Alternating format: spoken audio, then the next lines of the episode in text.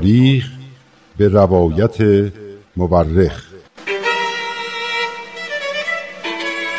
من کتاب تاریخ نبیل رو از ترنم دوستم گرفتم که بخونم. این کتاب یه قسمت از تاریخ ایرانه که تا حالا نشنیده بودم. کتابو که باز کردم خود نبیل که اونو نوشته شروع کرد با من حرف زدن. خیلی عجیب بود. ولی خیلی هم برام جالب بود. این تاریخ یه بخش از کاری از گروه نمایش رادیو پیام دوست. تهیه کننده و کارگردان امیر یزدانی.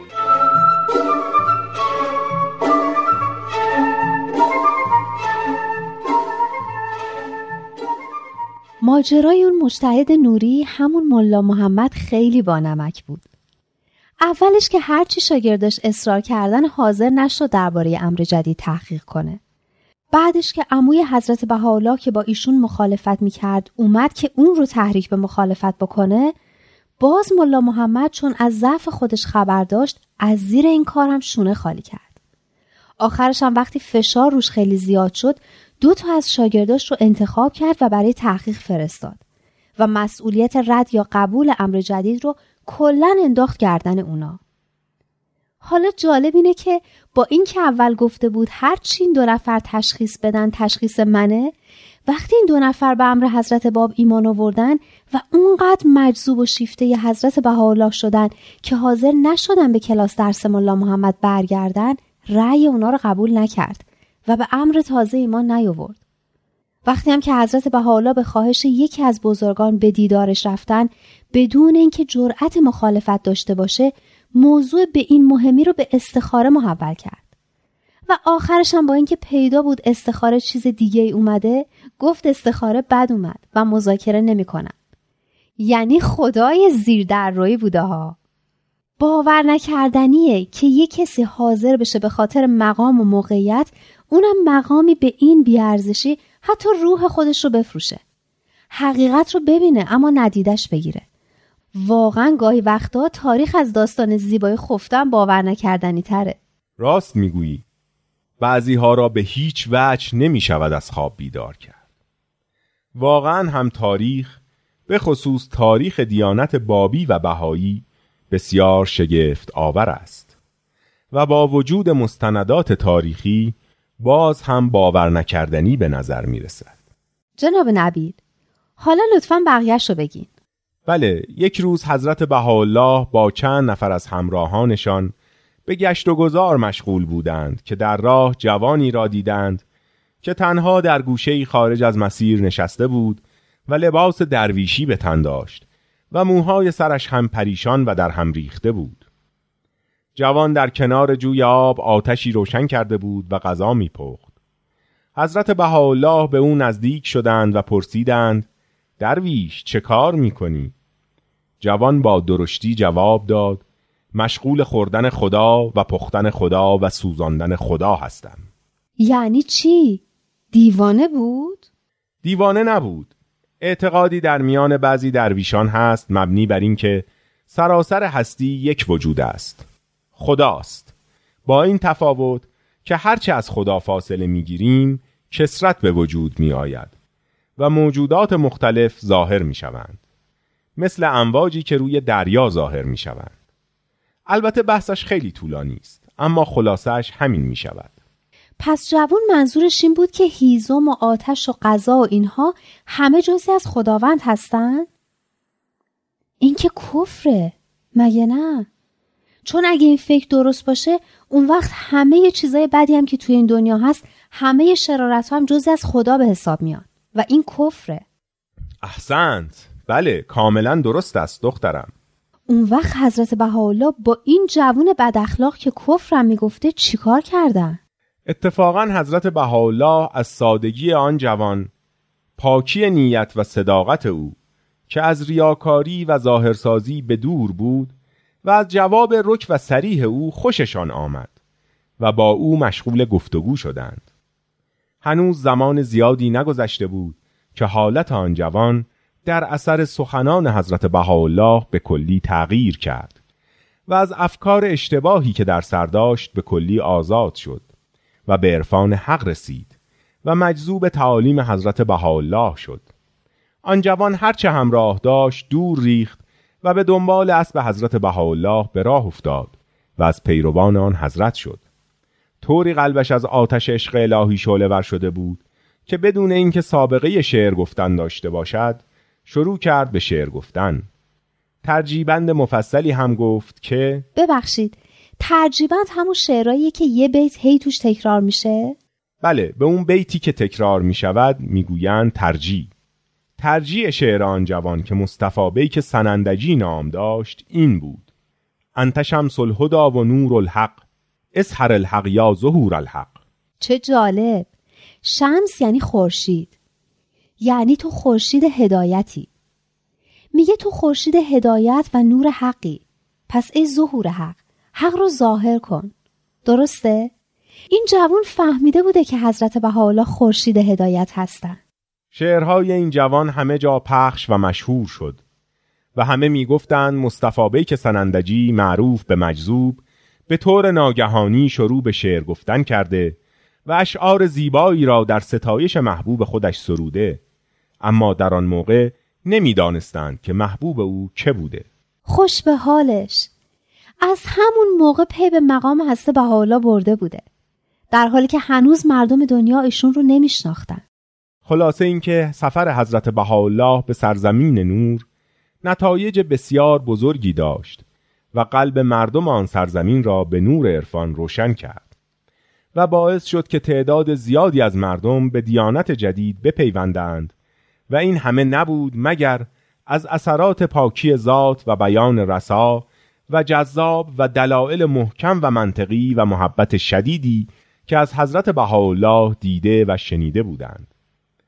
تأثیر کلمات و رفتار و گفتار حضرت بهاءالله در سرزمین نور به قدری شدید بود که گویی حتی سنگ و درخت و هرچه که در آنجا بود هم در اثر آن قدرت و زندگانی تازه پیدا کردند.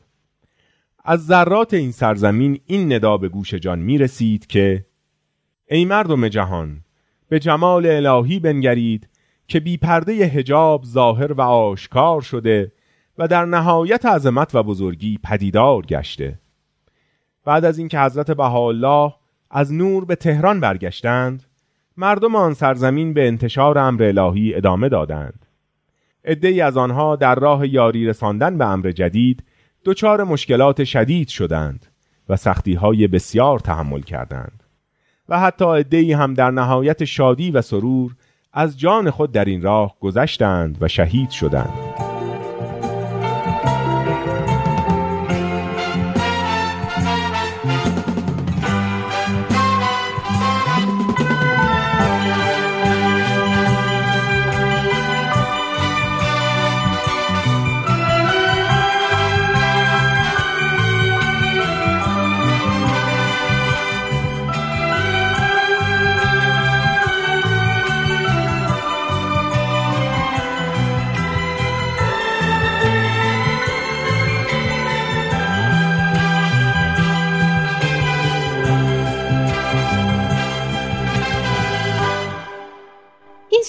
شاید به نظرتون خندهدار بیاد. اما چرا درباره بعضیا میگیم کشته شدن و درباره بعضیا میگیم شهید شدن؟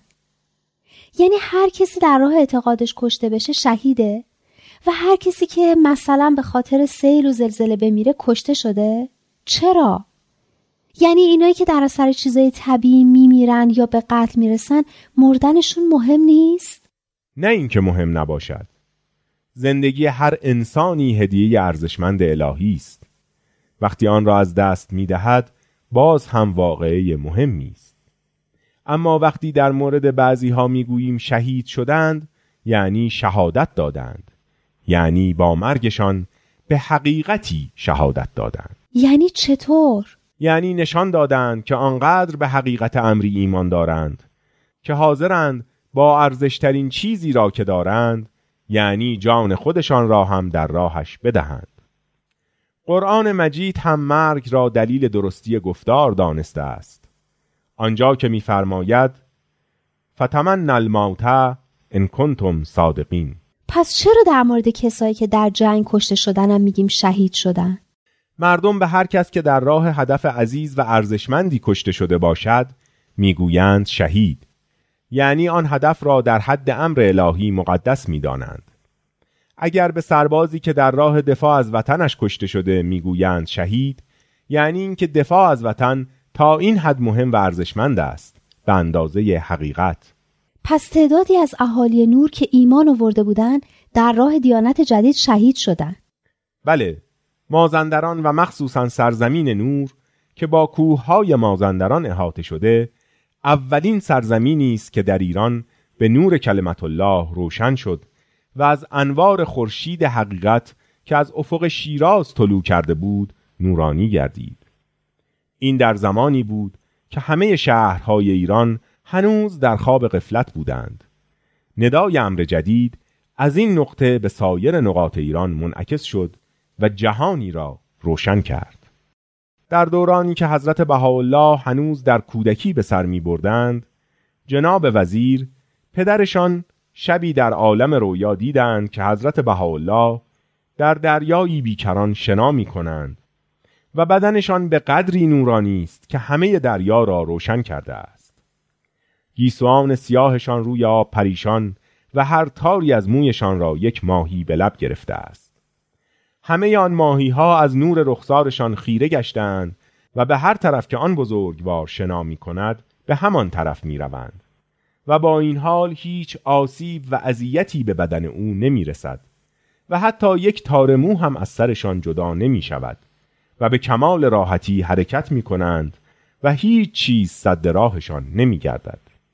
چه خواب عجیبی یعنی چه معنایی داشته؟ جناب وزیر هم همین را می‌خواستند بدانند. برای همین شخصی را که در تعبیر خواب شهرت داشت احضار کردند و از او خواستند تا این خواب عجیب را برایشان تعبیر کند. شخص معبر مثل اینکه عظمت آینده حضرت بهاءالله به او الهام شده باشد به جناب وزیر گفت دریای بیکرانی که در خواب دیدید عالم هستی است. پسر شما یک تنه و تنها بر عالم تسلط خواهد یافت.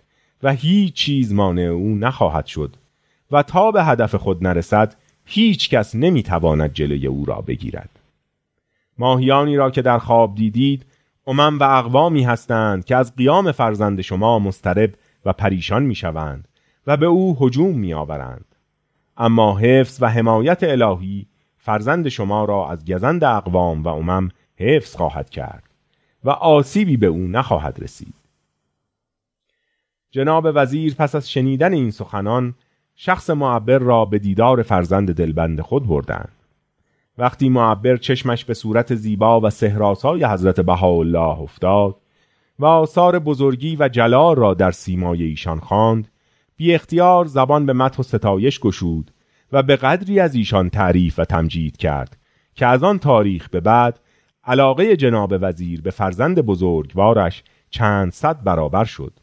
و مانند یعقوب یوسف خود را در مهد محبت و حمایت خیش پرورش می‌داد. حتما اون شخص معبر قلب پاکی داشته که تونسته عظمت و بزرگی حضرت بهاءالله رو تشخیص بده. و بدون اینکه چیزی از مقام حضرت بهاءالله بدونه این خواب رو به این خوبی تعبیر کنه. اینم جالبه که هر کس با حضرت بهاءالله روبرو می شده این طور شیفتشون می شده حقا که همین طور بود. حاجی میرزا آقاسی هم با اینکه با جناب وزیر میانه خوبی نداشت ولی نسبت به حضرت بهاءالله نهایت احترام را رعایت می کرد. منظورتون از جناب وزیر پدر حضرت بهاءالله است دیگه درسته؟ چرا حاجی میرزا آقاسی با ایشون میونه خوبی نداشت؟ چون جناب میرزا بزرگ نوری پدر حضرت بهاءالله از دوستان قائم مقام فراهانی بودند که در اثر توطعه درباریان و به فرمان شاه کشته شده بود. قائم مقام فراهانی؟ فکر کنم آره. اون که نخست وزیر خیلی شایسته و لایقی بود. یه کتابایی هم داره. مثل منشعات قائم مقام. تو درسای ادبیاتمون بود. بله ولی لایق و شایسته و درست کار بودند. متاسفانه در دوره‌ای که همه چیز به دست کسانی بود که نه لایق بودند و نه درست کار باعث محبوبیت نمی‌شد. قائم مقام فراهانی با پدر حضرت بهاءالله یعنی میرزا بزرگ نوری دوست بودن؟ بله چند نامه هم از مکاتبات ایشان به جا مانده که ارادت قائم مقام را به جناب میرزا بزرگ نوری به خوبی نشان می دهد. چقدر جالب میرزا آقاسی هم از این قضیه دلخور بوده لابد حسودیش می شده اما گفتیم میونش با حضرت بهاءالله خوب بوده همین باعث حسادت میرزا آقاجان نوری ملقب به اعتماد و دوله می شد. اسم آقاجان نوری هم تو تاریخمون بود. میرزا آقاجان از همان زمان حسادت شدیدی نسبت به حضرت بهاءالله احساس می کرد و با خود می گفت حالا که جناب وزیر هنوز زنده است و پسرش هنوز کودکی بیش نیست میرزا آقاسی این همه به فرزند او احترام می‌گذارد. بعد از جناب وزیر که پسرش جانشین او می شود دیگر چه خواهد کرد؟ Thank you.